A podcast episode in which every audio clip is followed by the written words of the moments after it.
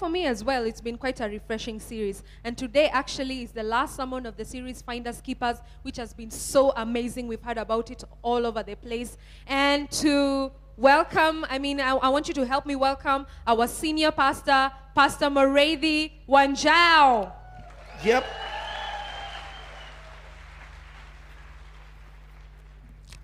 How you doing, Mavuno? Good morning. It's so good to uh, see you here, and thank you so much, our our service hosts, for that great work you've done. I loved what Richie said that he walked in here several years ago, and every altar call, everything that was preached, he was like, "Oh God, that's me." And he's able to look through this series and to see this transformation there's change that's happened. And I believe that this is something so encouraging for somebody who's visiting, who's been visiting uh, through January, through February, just to say, you know what, as you continue to, to connect with God's word, as you continue to serve God, to listen to God, to be part of the family, God begins to change you. And I know there are many people who could say, you know what, over the time I've been here at Mavuno Church, something transformational has been happening in my life. Anybody who would testify to that? Something transformational, something different has been happening in my life, and people have seen it. And I just want to thank uh, God for every one of you. Uh, want to uh, say a special welcome to Mr. Philip Kisia, our town, our town clerk who's here. Let's just appreciate him uh, visiting us today, and it's really great to have you. I know you visited us before, and it's great to have you again at Mavuno Church. And let me also say thank you to uh, just a very special group of people who this week have just gone out of their way to to blow up uh, this city and share with this city positive content about relationships, to say, stop the madness, let's talk about real things when it comes to human relationships.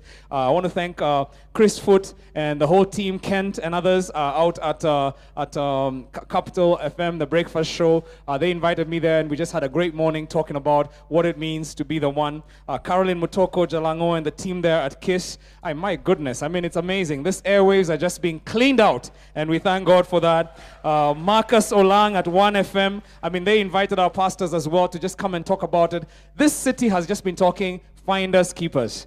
And I thank God for every one of you who is in media who is saying, I don't have to use my platform to propagate filth and talk about rubbish in the airwaves. I can actually use my platform on media to change the airwaves and to say there's hope for relationships in our city. And so let's just appreciate all our people in media here at Mavuno Church and elsewhere who are spreading a positive message. And you know, as we do that, I just have to say, it's not just them, it's you. Because one of the things we've said is in this day and age, every one of us is a media owner. Hallelujah. That phone of yours you have is media station right there. And many of you have been spreading media, pro, uh, propagating positive messaging about media. And as a result, we've had almost, I think almost, it's, it's, it's heading towards 30,000 people outside Mavuno who've watched the sermon series, Finders, Keepers friends of yours that you've been telling about it and they're watching it and we're getting responses from paris we're getting responses from oh my goodness abu dhabi. Somebody wrote me to me this week and said from abu dhabi uh, somebody told me about this. I'm sharing it with all my friends. My goodness good grief. Come on give, your big, give yourselves a big hand. As, as the media the media station the one person media station you are you are cleaning out the airwaves. Isn't this what we want to be about we're saying in our city there has to be hope. In our city there has to be positive content for the sake of the next generation. I want to thank God for every one of you. And then there are many of you who've been saying, Pastor M, we're married. I'm married. Uh, I need hope.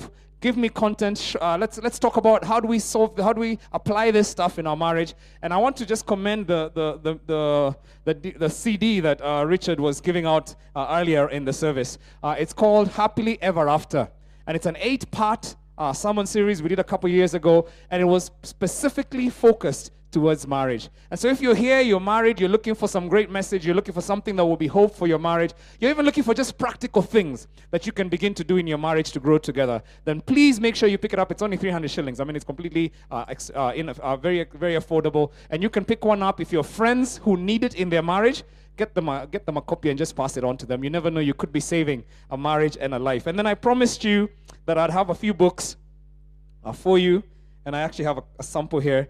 This one, for all of you who are single and getting ready for the one one day, this one is called I Kiss Dating Goodbye.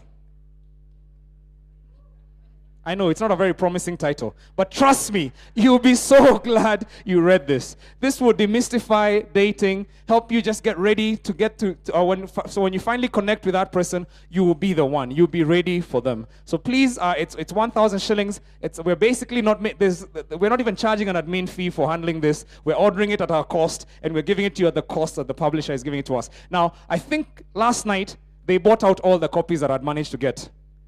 So I'm so sorry, the Saturday guys service guys, those guys come early and they, they're just greedy like that. Uh, they don't leave anything out for anybody else. So, but uh, what we're going to do is we can, you can take an, you can place an order uh, and if you are able to put down 500 shillings as an order uh, uh, for the book, then what we'll do is the publisher has told us they can, uh, they'll take two weeks to ship it here. Uh, you, if you buy it in a bookshop, you'll probably buy it with extra charges to it. We're going to just charge it to you, give it to you at the cost that this person is giving it to us. So 1,000 shillings, 500 shillings to place an order. There'll be somebody at the info table and you can do that. And then this one is by Joshua Harris as well. It's called Boy Meets Girl. For those of you who are already in relationship, uh, or you just want to prepare for when, when you finally get there. Boy meets girl phenomenal. I mean, I've read this and it's just, it, it, just has such positive content in it. And for those of you who are thinking about what do we talk about at Oil Libya, at the Calabash, you remember we talked about that last week, that you socialize before you specialize and you need to have some intellectual conversation. Don't just look into each other's eyes and say your eyes are so brown. What does that have to do with anything? Uh, talk about something that actually makes sense and you will find great positive content here that will inform your conversation. So please, I want to see thousands of people ordering this copy because it's going to be something I, I, I endorse it. I completely endorse it. It's a great book that will really, you'll be glad that you read. So please pick that up uh, if you come after this. And as the service host said as well, if you're looking for a great class where you can connect with others who are in the same situation, some of you, by the way, are in a come we stay relationship. And you're like, you know what? Uh, we understand now as we've been learning this, we've just done this thing all wrong. We need God to bless this relationship. Then I want to say, our Ndoa class, we actually have a special Ndoa class for you and you're welcome to come to it. There no, there's no judgment in it. We'll sit in it. We'll equip you for everything good. We'll equip you for marriage. And then what we'll do for you, if, if money has been your problem, don't worry, we'll sort you out. I even want to help, we'll help you get that wedding done at a very inexpensive cost for you. So if, if this is what you've been praying for, you've been saying, okay, one day when we're rich, forget being rich. Let's do this thing right. This is what God is saying. So please, if you're here, sign up after this. Uh, this is a one. Uh, it's, it's a one-off opportunity. Uh, this is the last class we're starting until May, and so you might want to sign up for this, and then we'll be glad to facilitate you uh, to do this. And if you're new here and you're wondering how to connect a bit more, then please sign up for Mizizi. We have a late class that is starting again. This is a one-off until May, and you can sign up today because we're going to be starting very soon. And then lastly, I'll just say thank you to our blog counselors. What? I mean, we, we uh, for our visitors, we have a blog. People go online after the sermon and they just process.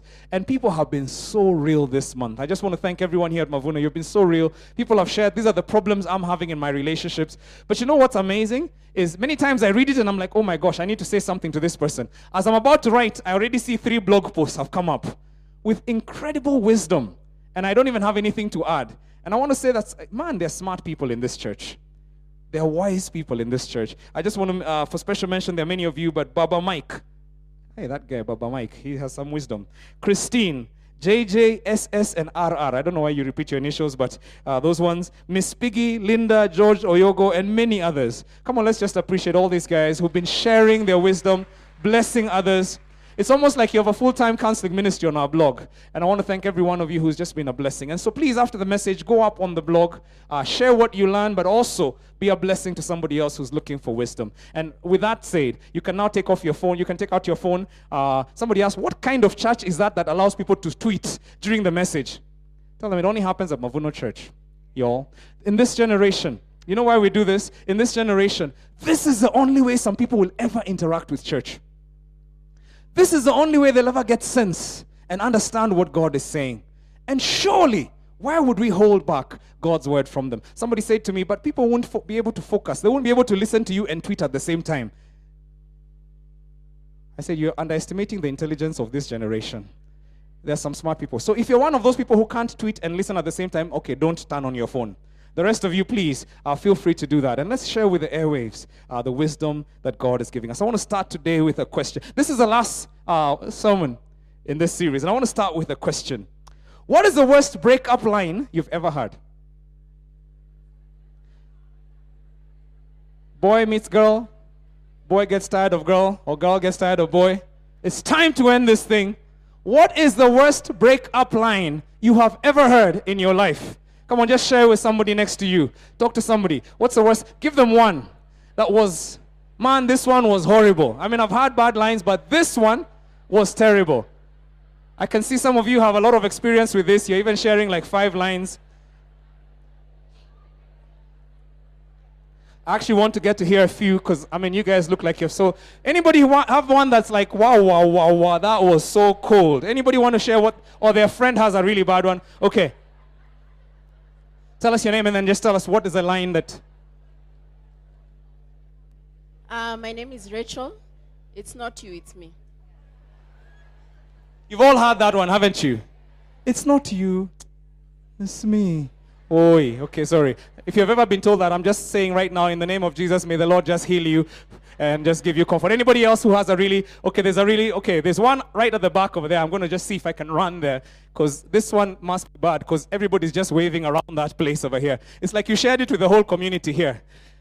And some, some people look like they're in trauma right here because they've heard this one.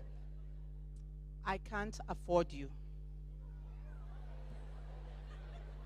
I can't afford you. Okay, that one's harsh. That's just wrong. That's wrong. All right, brother.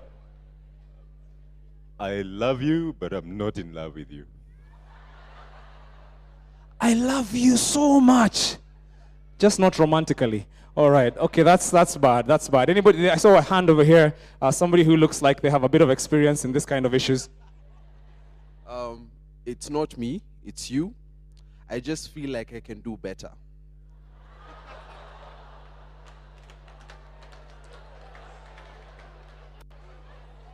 For all of you who are removing your notebooks, the sermon has not begun yet, please. So please, I'm not trying to teach you how to break up, all right? Oh, okay. Uh, the little girl over there had one, but the dad said no. She's too young to even know what she's talking about. So let's not even look at her. All right, I'm going to give somebody here in the middle. Uh, anybody with a really, like, a, I mean, this one is, the ones we've had are even nothing compared. Okay, somebody over here who has one. Okay, my pal who told me, he was told, I can do bad all by myself. I can do bad all by myself. That's too sad to even comment about. All right.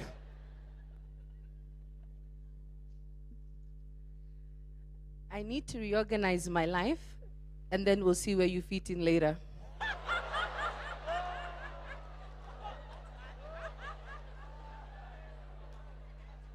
Now I know you're the representative of the devil in my life.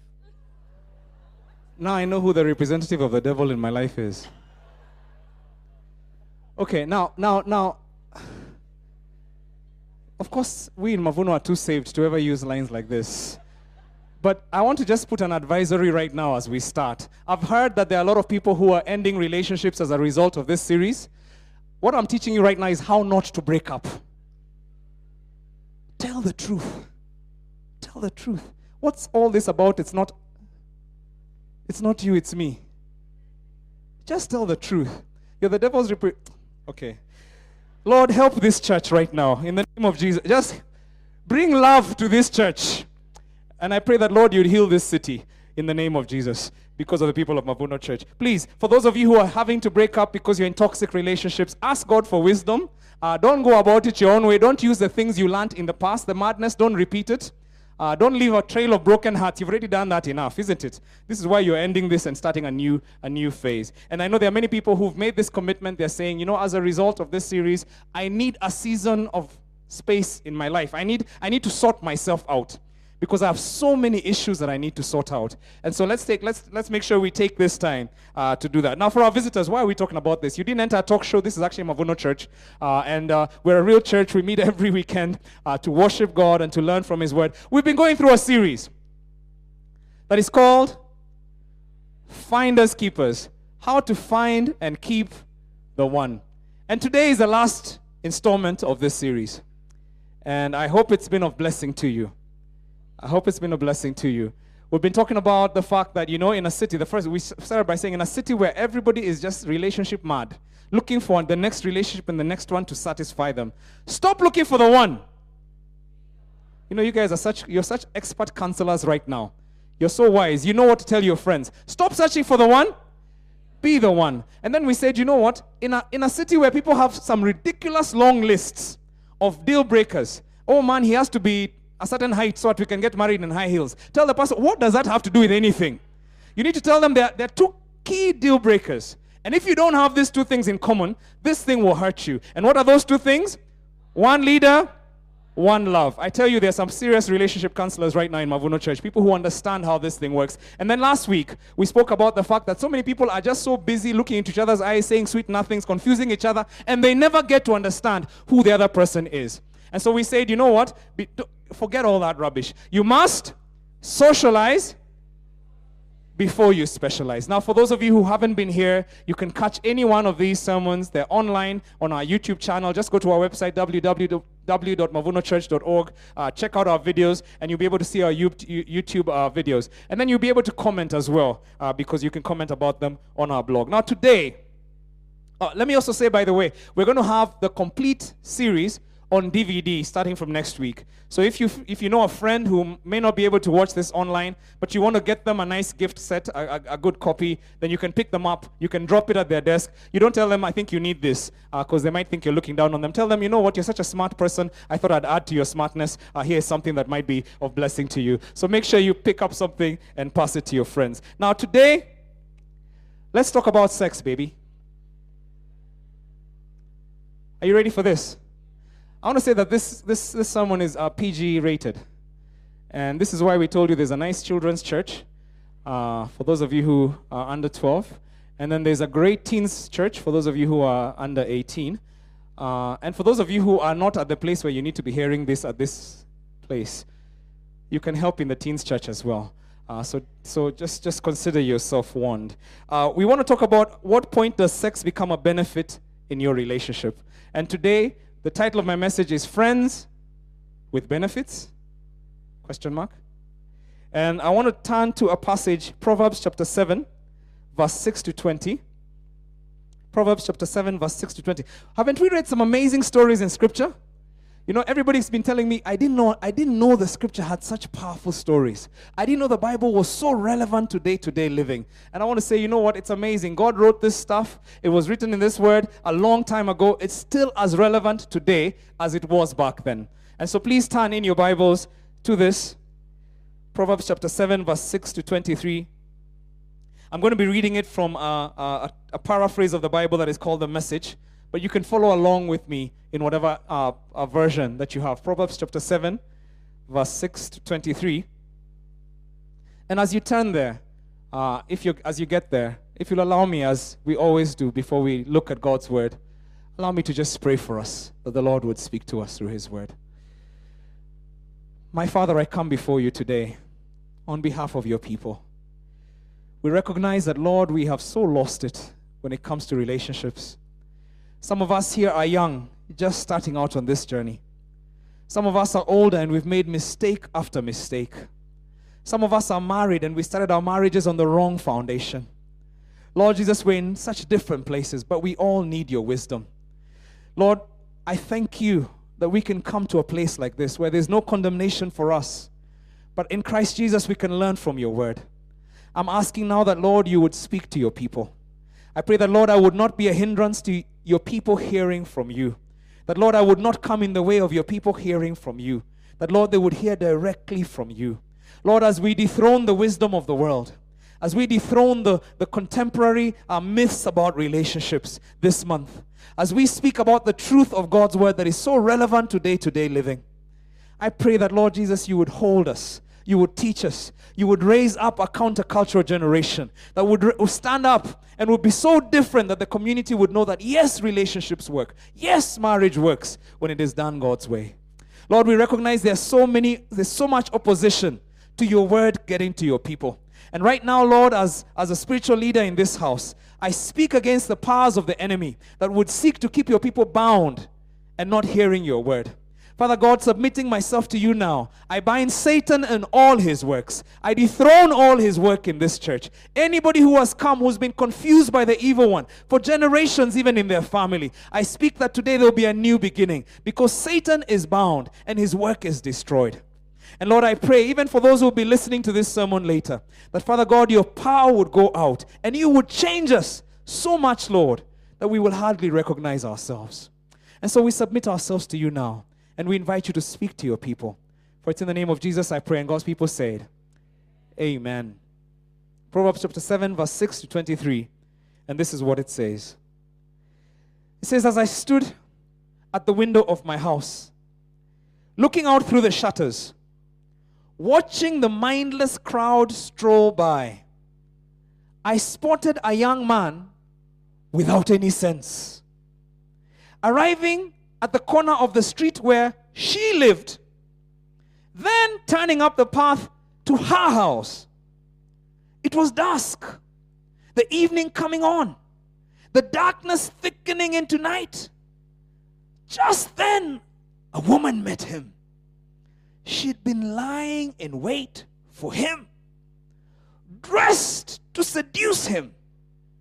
Brazen and brushed, she was restless and roaming, never at home, walking on the streets, loitering in the mall, hanging out in every corner in town. She threw her arms around him and kissed him, boldly took his arm and said, I've got all the makings of a feast. Today I made my offerings and my vows are all paid. So now I've come to find you, hoping to catch sight of your face. Here you are. I've spread fresh, clean sheets on my bed, colorful imported linens. My bed is aromatic with spices and exotic fragrances. She had been to see the sex guru. Come, let's make love all night long and spend the night in ecstatic love making. Oh my goodness, somebody thinks I'm reading from a semi novel. No, I'm not. I'm reading from the Bible right now. My husband's not home, he's away on business and he won't be back for a month. It's time for our mupango. Sorry, that part isn't in the Bible. It's not in the Bible. I just added that part. I couldn't resist. Now, this book of Proverbs, it's actually written by an old man, King Solomon. And he's sharing the benefit of wisdom that he has gained over his years with younger people who didn't have the benefit of his wisdom. You see, this man had not only been gifted with wisdom by God, but he had also thrown all caution to the wind and decided to learn the hard way. You know, some people, it's not enough for them to be told, they have to experience. I don't know if you're like that. There's some people who they hear you'll burn if you put your hand in fire. They say, oh, okay, Sawal, how does it feel? And oh, no, I'm burning. Okay, now I've learned. Some of you are like that when you're a child. You had to first burn before you can feel, you can understand actually fire burns.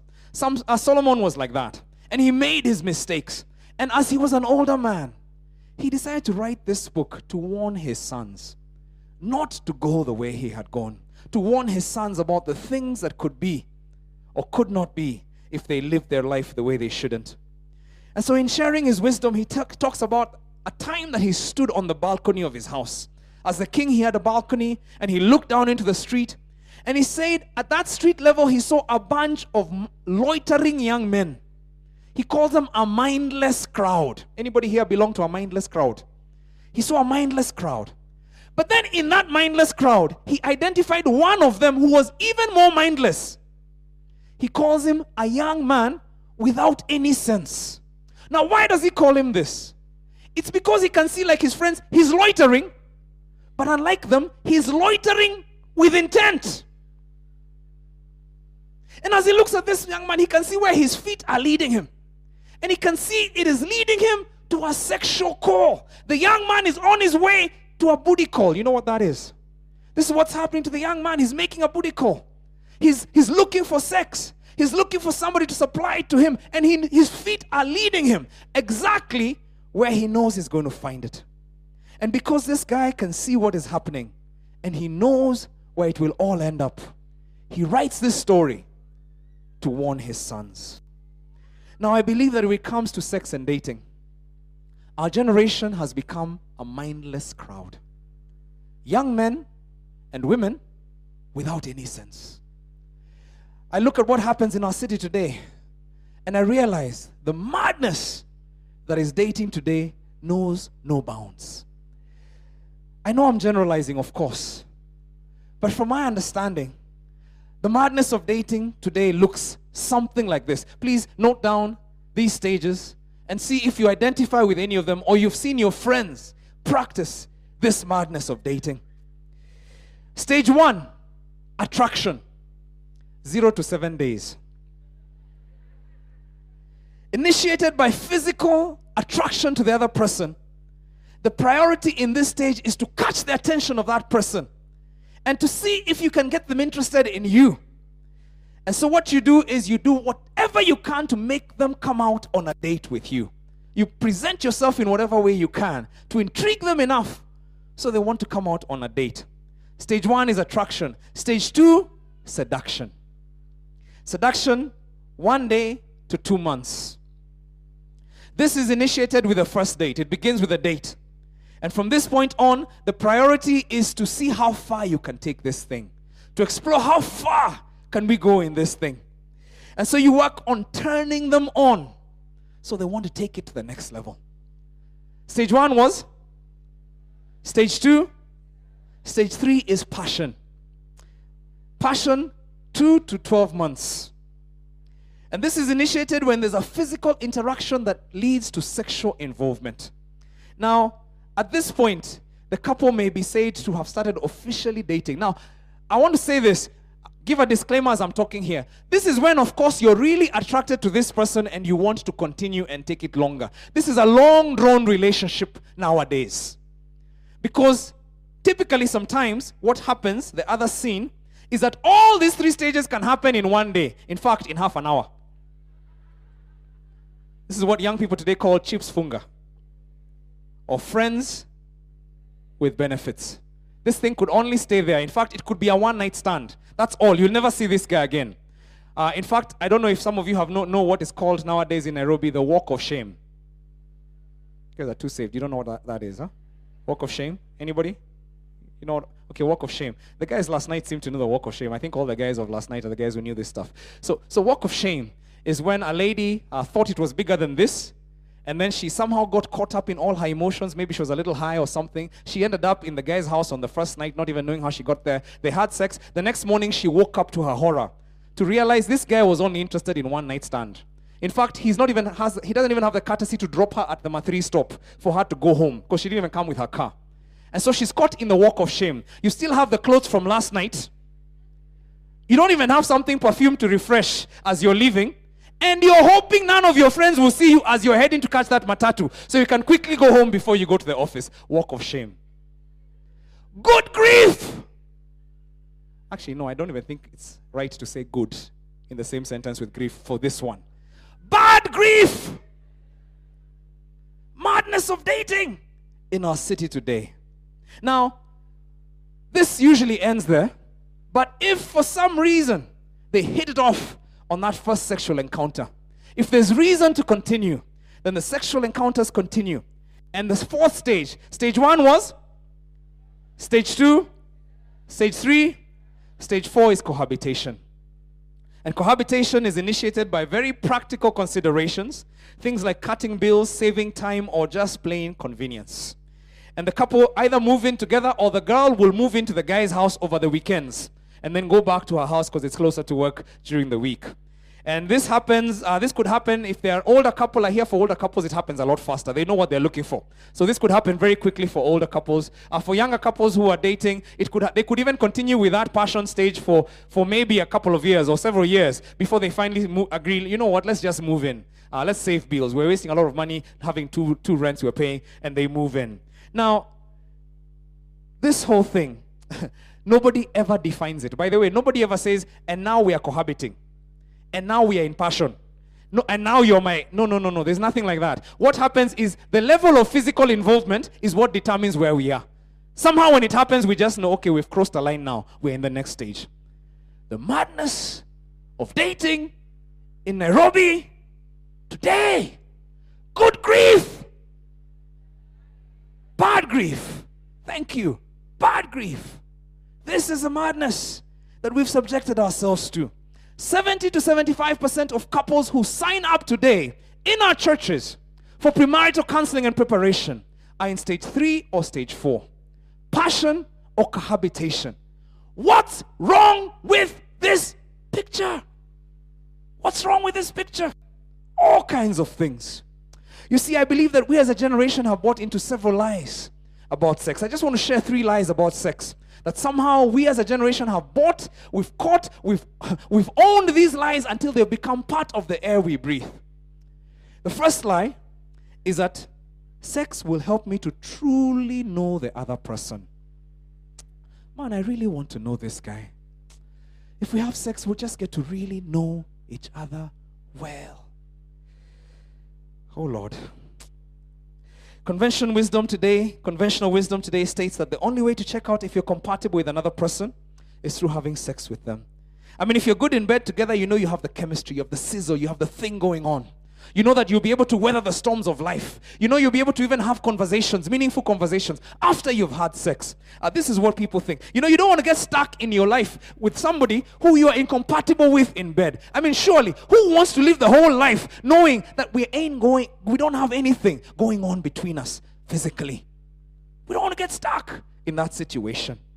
But this is a hugely damaging lie from the pit of hell itself.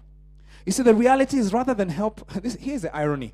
Rather than help you truly know the other person, having sex with a person in the process of dating, before there's a long term commitment between the two of you, which I, by which I mean marriage, having sex with a person in that stage guarantees that you will not get to know that person. It's a way to guarantee you'll never get to know them. Because you know what happens when you have sex too early? It's like tasting Ever had a really sweet dessert before you've had a chance to eat food? What happens to your taste buds after that? They're burnt out. You can't. There's a, there's a restaurant I used to go to. I don't know if they still have this. I haven't been there for a long time. But they used to have this cake called Death by Chocolate. Some of you know what uh, that, that dessert. I mean, that thing is so sweet. As you bite it, you just feel your teeth sh- shaking in their sockets. Man, you eat that thing. You can't taste even the coffee you're taking. You can't even taste anything after that. That's death by chocolate. I mean, you just die a slow death. In fact, every time I eat one, I just say, I've just lost three days of my life from that one dessert. I mean, that thing just, it's like that. And after that, you can't taste anything because you've had death by chocolate. Now, many of us don't realize that when you have sex prematurely in your relationship, before there's that long term commitment, you lose the taste for such things as communication, appreciating the other person's strengths and weaknesses, learning how to resolve conflicts, understanding their family background, figuring out how they manage money, the things that really count. You know what? As you get to know these things, ironically, the things you're losing taste for are the things that build trust in a relationship. And when you have trust, is when you really get to be vulnerable and to know the other person. But you know what? You don't understand that by that action, you are guaranteeing that there will never be that kind of trust to be able to share vul- vulnerably with the other person. So, so, so you wondered, why he lost interest after you gave him everything. Man, I, I, I, I shared my love with him. Then he walked out. What was that? Let me tell you this. After he has climbed Mount Everest, what else is there? Or am I being too real here? What, what else is there? He doesn't want to climb down and understand how the slope works. He's already at the peak. He has seen the view. Now you want to tell me how to climb a mountain? I'm there already. So he moved out. And you went to the next person and you did the same thing, thinking it would be different this time. What did we say that is called, Mavuno? Madness. Doing the same thing over and over and hoping for a different result each time. For many couples today, sex is the only glue in their relationship. And when that chemistry or high wears off, boredom inevitably sets in. I've seen couples where they couldn't have sex because somebody was pregnant, they couldn't have sex because of some other reason, and you know what happened? Boredom set into their marriage because that was all it was founded on. It was founded on sex. So, what am I saying? Don't buy the lie. False intimacy destroys real intimacy. Tell your neighbor, false intimacy destroys real intimacy. Line number two. Line number two. Let's move on to line number two. Sex is an uncontrollable natural impulse. You've heard that one, haven't you? This is a prevalent lie in this highly sexualized society that we live in today. Many people see sex as a natural appetite that every normal person must fulfill if they're normal. I mean, if you're hungry, you eat. If you're thirsty, you drink. If you're itchy, you scratch. If you're horny, oh, you guys don't know this stuff, isn't it? Pastor, you're defiling the pulpit. You're telling us things that in our holy moment we shouldn't be hearing stuff like this. Come on, you hear this every day of the week. Let's be real today. Can we be real? This is what the society is teaching us. It's telling us this thing is just an urge. And when you've got the urge, you merge. Do it. Get rid of the tension. In fact, I hear people nowadays say, let's just be real. You know, I know you want me. And you want me. Let's just get rid of all the tension. Let's do this thing, then we can spend time getting to know each other. What a bad pickup line. This is what people are saying to each other in this city today. There's another movie I watched, or rather, actually, I did watch it. I saw the poster and I'd watched the movie. I felt like I'd watched the movie just seeing the poster. It was called 40 Year Old Virgin. Anybody remember that one? And I mean, there's this picture of this really repressed looking guy. I mean, this guy looks like he drinks prune juice for lunch. I mean, just, uh, just really horrible, just looks shriveled. Like a really, I mean, he just looks bad. You can tell he's never had sex all his life. That's what the picture is supposed to show you. And then some guys at the back who really know everything, and they look at him like, man, we need to teach this guy some things. I mean, this is a, this is a picture society gives you. There's something wrong with you if you're not having sex, especially outside the bounds of marriage. You know, some experts have even gone to, on to say that without some form of sexual involvement, something could even go wrong with your sex drive. I mean, the lady might one day get married and then she finds out she feels violated because she never practiced. Or the guy might not even be able to turn on the machine. He's trying to kickstart, but the thing has been off for so long. ah, nothing's happening, man. The guy is like, What happened? He forgot everything. So use the machine before you lose it. Isn't that what people teach you? I mean, people say, you know, I hear all, and I hear this stuff. The worst thing is, I hear this stuff, I read this stuff from highly educated people, psychologists no less. And this is what they tell you they tell you that masturbation is a healthy form of release, pornography is a tasteful form of art. Friends, friends with benefit is all a matter of following your natural animal instincts. I say, oh my goodness, you're creating such a crisis because you psychologists have not counseled people who are stuck in masturbation. And they can't even give their they can't find release with their partner. Because they are so used to giving it to themselves in a selfish way. They've conditioned themselves to be selfish in the sexual action. And they're trapped in that way. I want to say this. This myth this lie that sex is a nat- natural healthy thing that you must do it if you're normal. It makes sense if you're just a, nat- a, a, a higher evolved form of being some, some kind of animal. If, if, tell your neighbor, if you're just an animal, if you're just a monkey, then do it. This is what, this, it makes sense. If you're just a naturally higher evolved monkey, do it. But you know what the Bible tells you? The Bible tells you you're not just an evolved form of monkey. The Bible tells you you're created in God's image. There's something different about you from an animal. Animals have instincts that control them. You have instincts that you control. This is what God created you for. God created you to have self control. You don't just do what you feel like doing. Animals do that. There's something different about you. God did not create you to be an animal. You know, this, this, this, many people have found out too late, by the way, as they begin to practice this, that sex is a worse drug than the worst narcotic ever invented. sex misused is a worse drug than any narcotic ever invented. One person wrote on our blog this week, and my heart really went out to her. She called herself addicted. And she wrote, On the outside, I present myself as a righteous lady, decent and innocent. I don't do drugs. I drink wine and soft alcohol. I read the Bible. In fact, I'm saved. But I'm a sex addict. And she says, I just have to do it. If I don't, I masturbate or I look at men and fantasize having sex with them. Says this became worse after I met my worst boyfriend. She says, I used to, people are so real on this blog, God help us. I used to do him so much, he used to practically run away from me. He started messing with other girls, but could never have enough of me. He's just come back to me and he says he's addicted to me. He's now addicted as well. So, how can I cultivate a healthy relationship? This is the hardest part of this letter. She says, How do I cultivate a healthy relationship? I am sick Counseling doesn't help me. Honestly, I just want to settle down to a normal Christian environment with a true man of God. I am stuck and depressed. What do I do? And I want to say, my heart so goes out to you, addicted. It does. You know, people might laugh, but this is an illness that you have right now. You're trapped in a lifestyle that guarantees that you will never enjoy intimacy, the thing that you so desperately desire for. And I want to say to you, addicted, if you are here, come and look for help.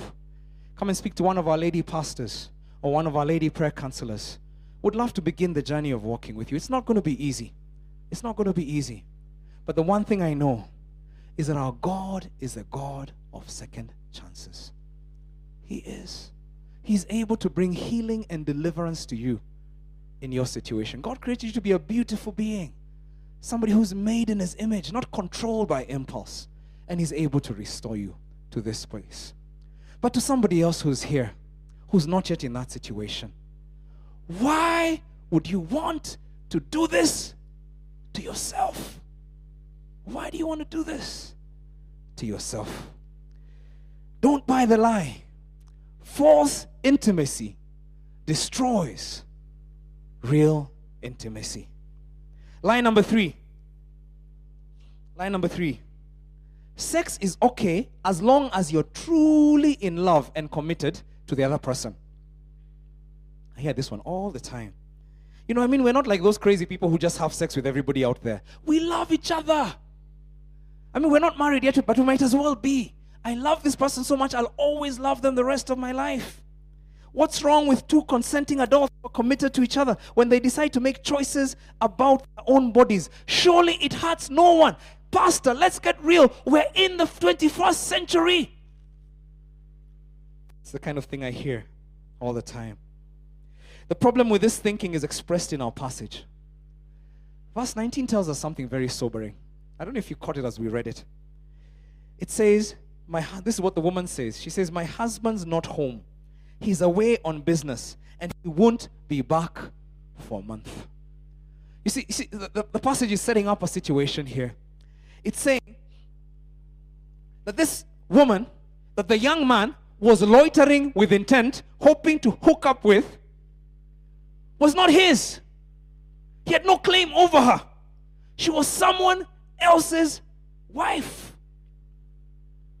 The reality is, until you say, I do to that person and commit your life to them, they're not yours.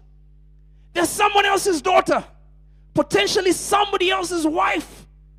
He is someone else's potential husband. He doesn't belong to you. And this passage is saying that you need to be careful. You know, regardless of how you feel right now, you have no guarantees that you will not break up. You have no guarantees that you will get married. No guarantees. Despite how you feel about this person. And you know what? If you did break up, you will not be the first ones to in this stage. What happens at that point? You've opened yourself up to some serious potential consequences. I get this all the time. Let me tell you this pastors are the ones who have to deal with the mess of the decisions that people make in this city. And I'll tell you, there's hardly any pastor who hasn't encountered this. Men Uh, women who can't have their, their husbands touch them in a certain way because it reminds them of the things they used to do when they were drunk. And so when the husband touches you a certain way, you're like, oh, repulsion. It takes you right back to where you came from. I know husbands who can't look at their wives during sex. Why? Because the images that come are what of all the people they've slept with in the past, or all those images they, they, they poured themselves over on the internet. Let me tell you this there's no real life woman who can compete with a Photoshop enhanced image on the internet. Nobody. And so here you are, you've conditioned yourself to look at porn, saying this is just a healthy form of art, not understanding you will never be able to have intimacy with your wife because your brain is hooked up to images and not to real life. We all know, we, we get to hear of women, and all the time I have this women who can't have children or who have serious health conditions because of sexual disease, sexually transmitted disease, or abortions that came out of their bodies that happened. Or just couples who are insecure because they know their spouses past. Oh my goodness, the foundation of insecurity. It's a terrible thing. It destroys intimacy in marriage. One of the things we do, we have, a, we have this class, I've, I've mentioned it often. We have this class called Ndoa. It's a great class. Every couple who's done it has said, I'm so glad this saved my life. But you know, there are many couples who've come and done this class, and there's one time that many couples have just, ah, it's been a terrible experience for them to have to do this. Because one of the things we believe, and I believe this strongly, is you don't want to start a marriage relationship looking over your back to see who shows up.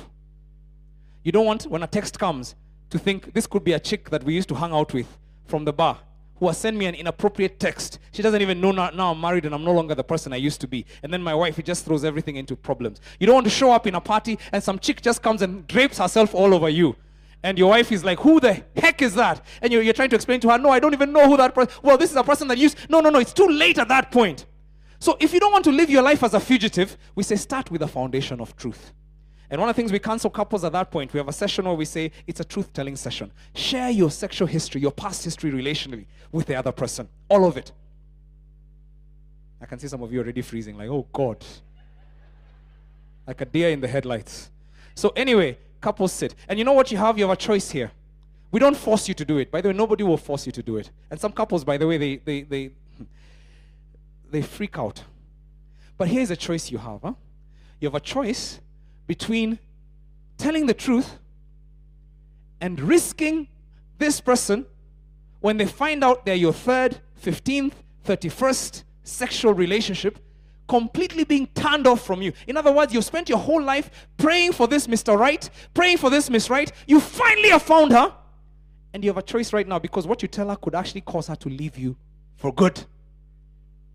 Or, on the other hand, you have a choice to lie to them and not tell them what happened and start your marriage on a foundation of deceit and lies and fear that one day they are going to find out the details.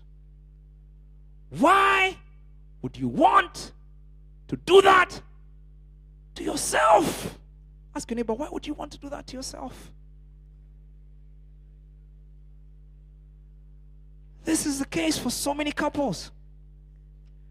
They can't stand this because of the heart that it brings to their partner. You know what? It doesn't matter what kind of player you are, you want to be exclusive. You want to have this relationship with your person, and now you know you're just one of them. False intimacy destroys real intimacy. Now, I want to move on and talk about the truth. We're looking at the lies. We're looking at the lies, but we need to look at the truth. And here's the truth. As this young man allows his animal instincts to take over, as this young man allows his natural instincts to just lead him into this place where he's with this woman, verse 21, it tells us this. It says, Soon she has him eating out of her hand, bewitched by her honeyed speech. Before you know it, he's trotting behind her like a cow fled to the butcher shop. Have you ever seen a cow fled to the butcher shop? He's just going. He doesn't even know he's going to meet his death. In fact, it says, like a stag lured into an ambush, then shot with an arrow, like a bird flying into a net, not knowing its flying life is over. You're going to your death. Is what this old man is what this old man, by the way, on the blog, there have been people, older people who've been saying, Young people, are you hearing what the pastor is telling you? This is my story. I've messed up my life. You don't have to be like me. This is what the old man is saying. You're going to your death. Don't do this. You see, sex outside marriage leads to death of innocence. So you can no, no longer relate to the opposite sex without any anything attached to it, ulterior motives attached. Sex outside marriage leads to death of intimacy. There's nothing exclusive anymore that you can give somebody that you haven't done with someone else. And you have no gift. I read about this porn star.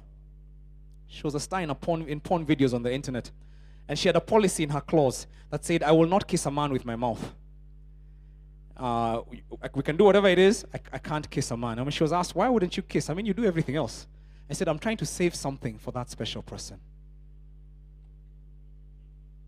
How sad. How sad. She's trying to keep something exclusive, but she's given it all. How sad. It kills intimacy, it leads to the death of trust. Because after all, if you couldn't trust your desires when you're with me, if you couldn't trust, you are so you're so hot, you couldn't keep yourself from me. How do I know when you go on that business trip and I'm not there that you will keep your hands off your secretary or off your colleague? That you won't just let your natural instincts take over. It kills trust because I know you. I know you couldn't be faithful when you were just the two of us. How do I know you'll be faithful when I'm pregnant and I'm expecting and we can't have sex? It kills trust. It kills moral authority.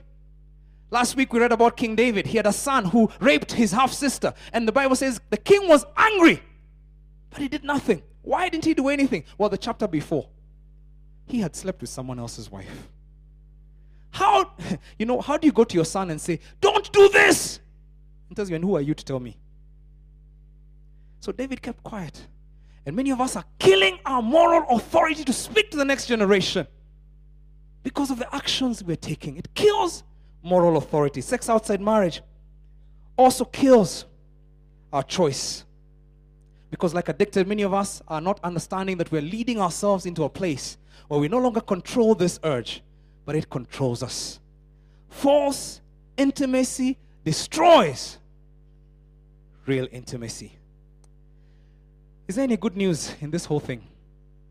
Because somebody here is just hearing me say, God hates sex, God hates sex, God hates sex. Somebody, that, that's, somebody that, that, right, right now, that's what they're hearing me say.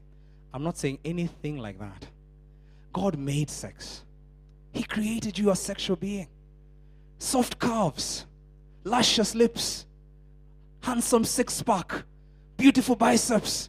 All that was made by God. A sex urge, He gave that to you. But He gave it to you as a gift to be enjoyed in its proper context. Like a fire. When it's put in the hearth, when it's put in the fireplace, it heats the house, it cooks the food. But when it's put in the wrong place, it can burn up your house and destroy your dreams. God created it for good. You know, I want to say this. This is a lie that nobody will ever tell you. So let me tell you. Can I be real with you? Let me just tell you this. Some of you already know this. But for those of you who don't know this, let me tell you this. That sex is an amazing thing.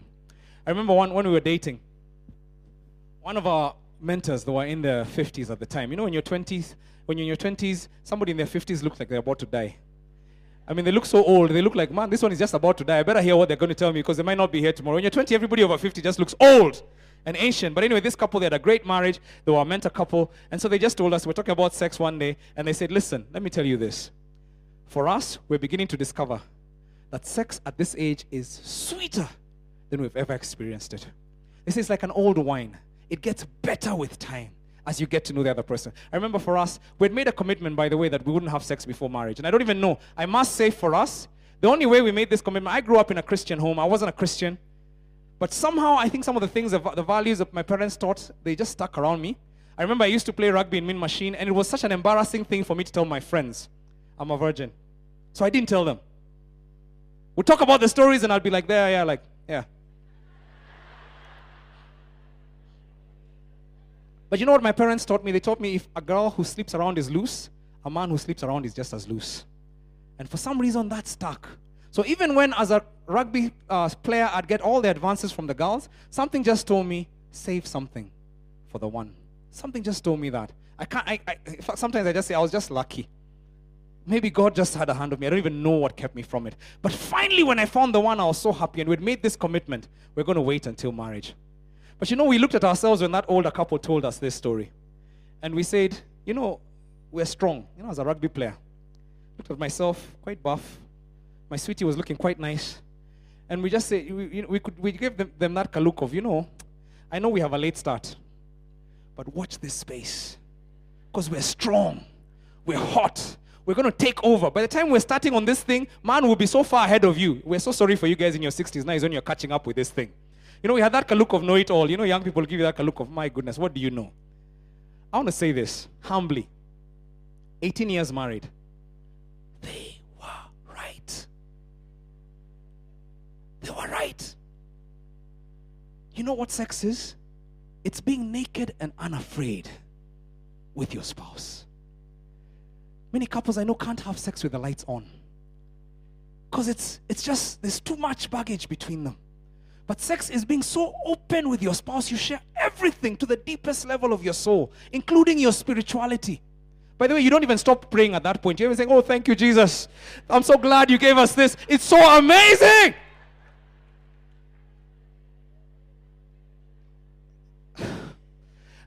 My sweetie's around, by the way. You can ask her. It's a phenomenal thing. Nobody warned us it would be this good 18 years later. Now, there's somebody yesterday who was like, ah, Pastor, just be real. You're just saying this.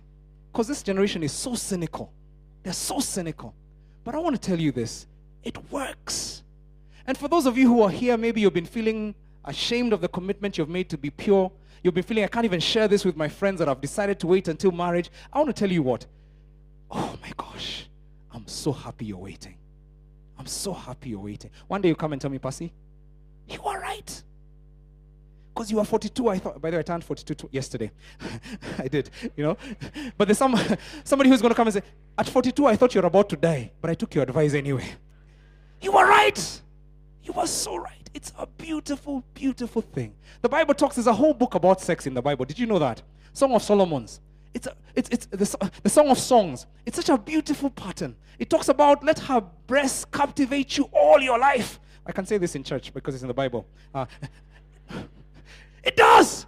God isn't ashamed of sex. It's a beautiful thing in the right context. There's hope for you when you make this decision. I want to just be as real as I can today with you because there's somebody I know whose life will be saved by this message. There's somebody whose life will be saved.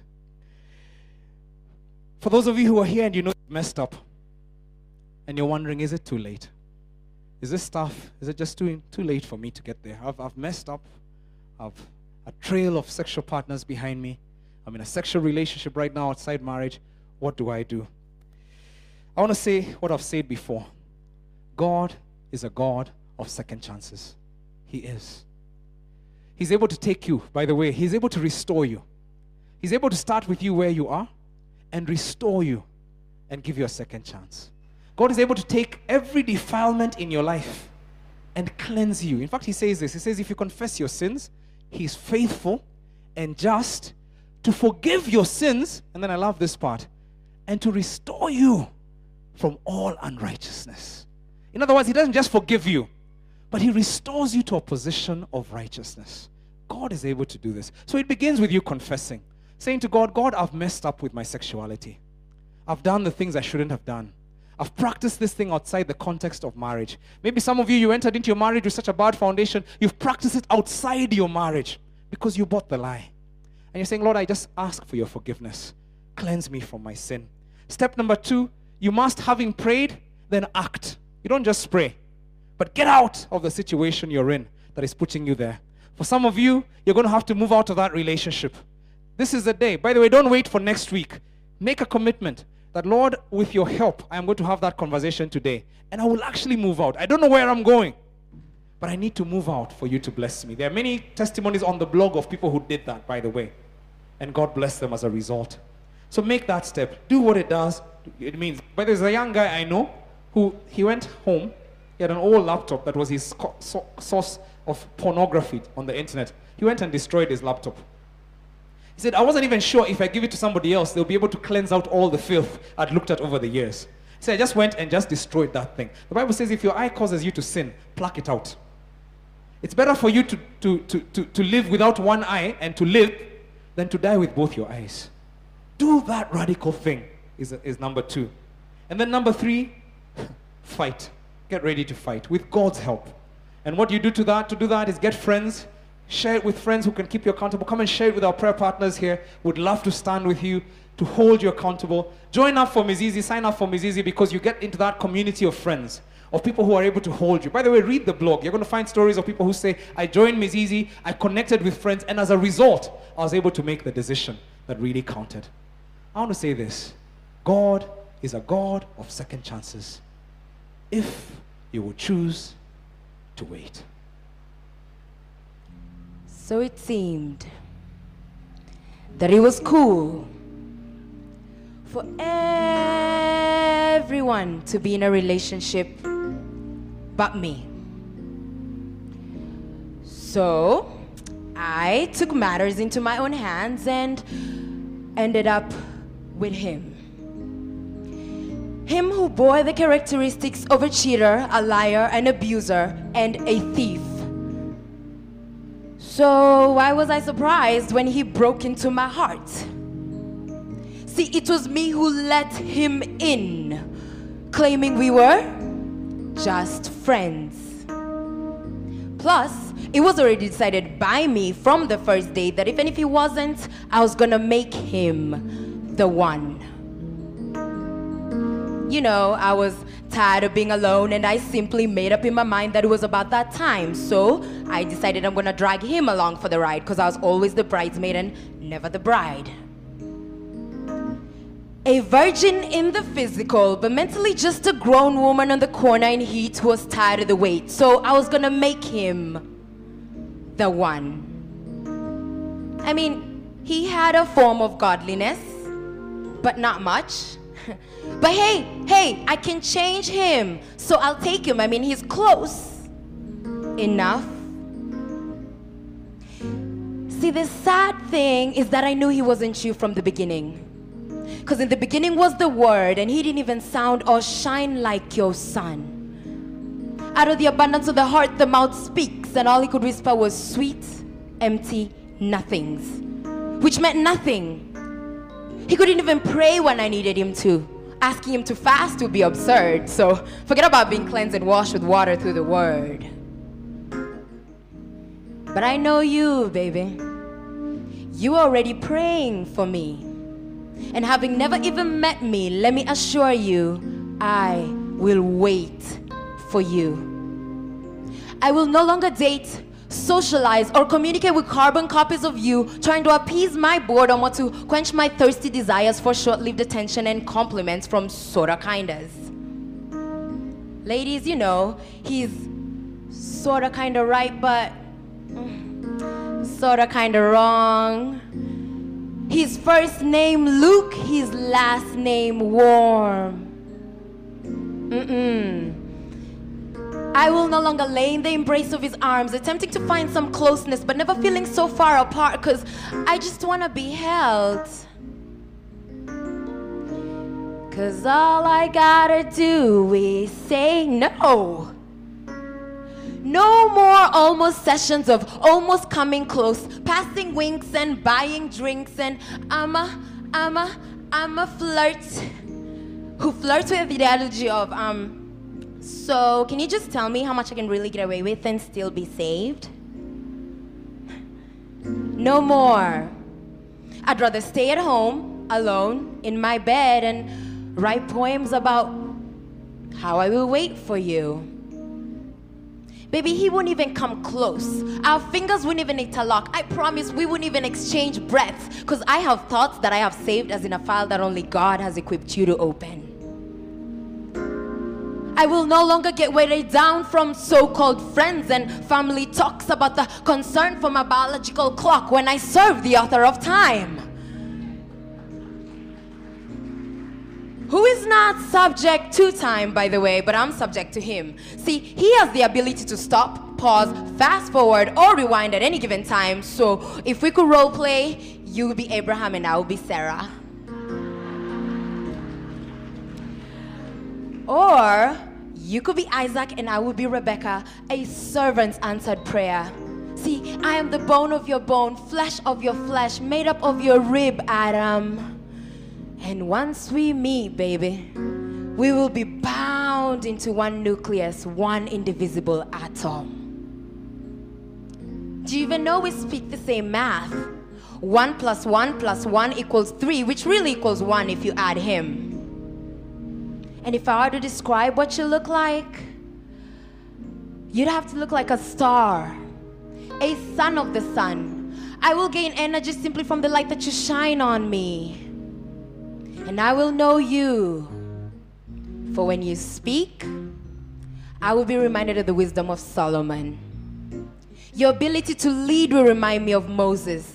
Your faith will remind me of Abraham. Your confidence in God's word will remind me of Daniel. Your inspiration will remind me of Paul. Your integrity will remind me of Joseph. Your attention to detail will remind me of Noah. Your heart for God will remind me of David. And your ability to abandon your own will will remind me of the disciples. But your ability to love selflessly and unconditionally will remind me of Christ.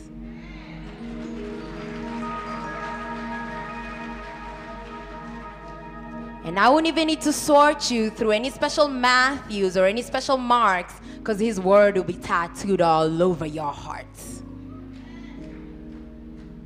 And guess what, baby? You will know me and you will find me where the boldness of Esther meets the warm closeness of Ruth, where the hospitality of Lydia is aligned with the submission of Mary and engulfed in the tears of a praying Hannah, I will be the one drenched in Proverbs 31, waiting for you.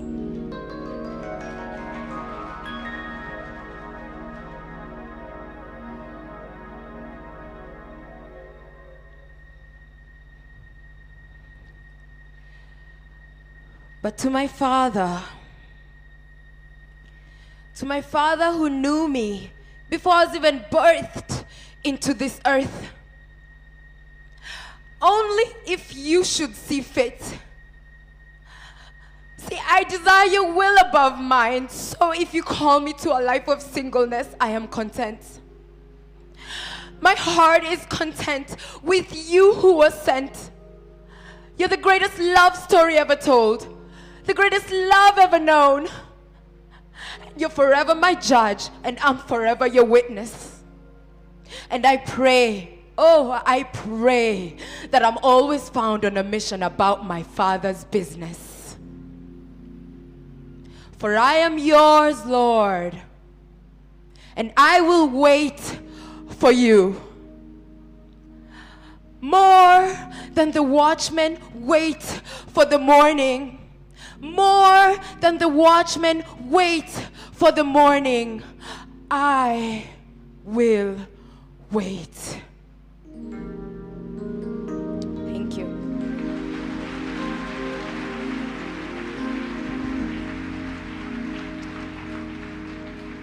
Our time is long gone, and we need to end our series. But even as we end it, I want to do it in prayer. And I'm going to ask you just to give me, do me a favor, not run off. Give me a few minutes for me to conclude because I want to end in prayer. And I believe that as I've been speaking today, as you've been hearing God, that God has been speaking to different ones of us and telling you He wants you to be different. He wants you to be distinct. He wants you to thrive in relationships.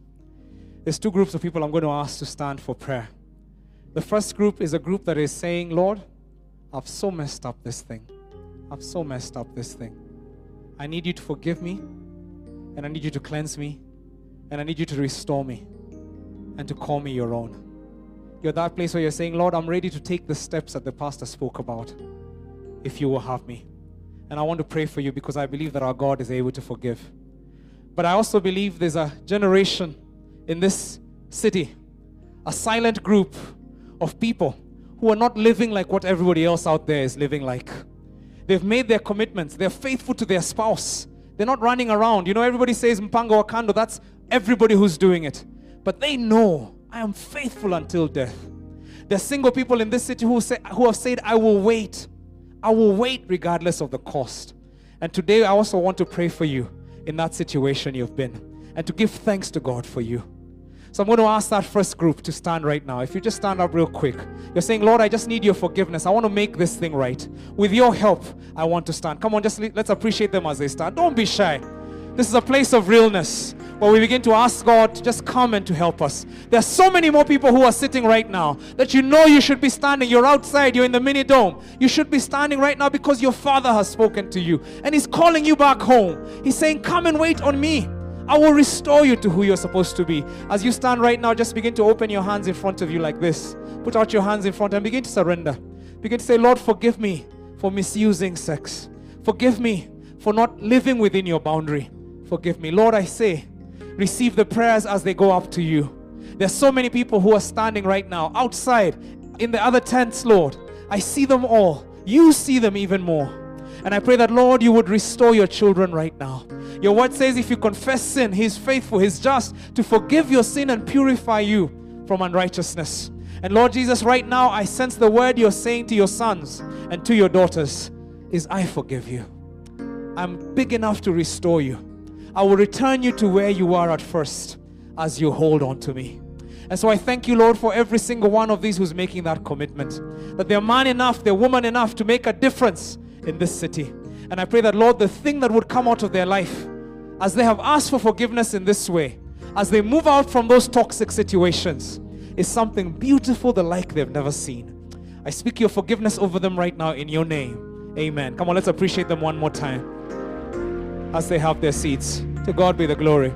Going to ask that group that I spoke about, that group of people married to each other. By the way, don't do this because I say to do it. Do it because you know I have made this commitment before. Consciously, I'll be faithful to this woman. And I intend to do this as long as I live. For those of you who've made that commitment as a single person, you know I have made it already. Some of you are going to go after this sermon and make it. But there's some of you who are saying, I have made this commitment already and I stand by it. Come on, stand up right now. We just want to appreciate you and to thank God for you. Come on, stand wherever you are. You've made this commitment. We thank God for them. Look at them all over the place. Let's appreciate them as they stand. Oh, come on, Mavuno. We can do better than that. There's a sign in our city that God is at work in this place and that He's raising up a righteous generation. I want to say this to you. You may look weird as a couple, you may look weird because you're not running around after things in your office. As a single person, you may look weird because you've said, I will be a virgin until God brings that person. But I want to say this to you I'm so glad you've made that commitment. And I look forward to the day I have a dream of a time when you will be the new normal for Nairobi.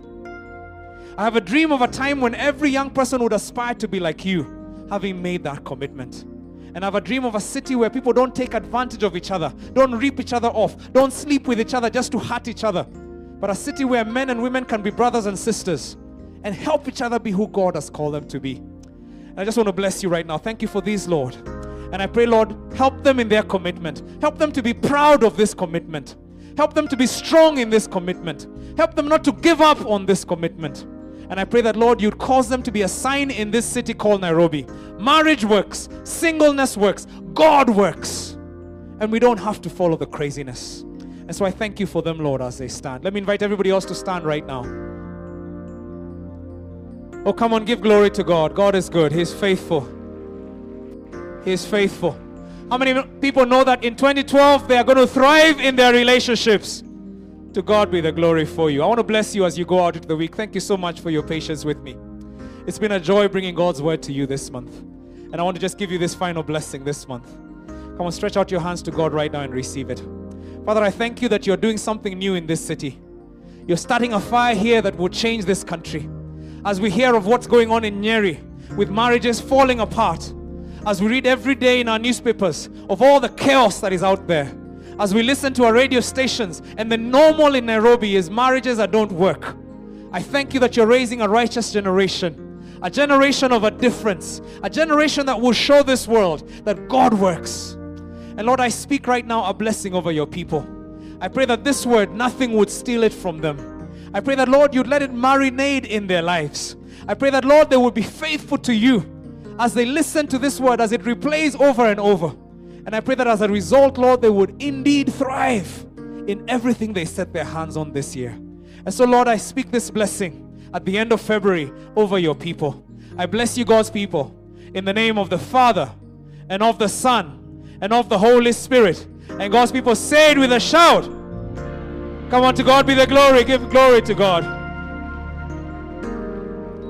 Please, as you go out, remember there's a couple of books that you can order that would be a blessing to your life. Make sure you pick up one of those or you give an order for one of those. God bless you. Have a wonderful week. It's coming down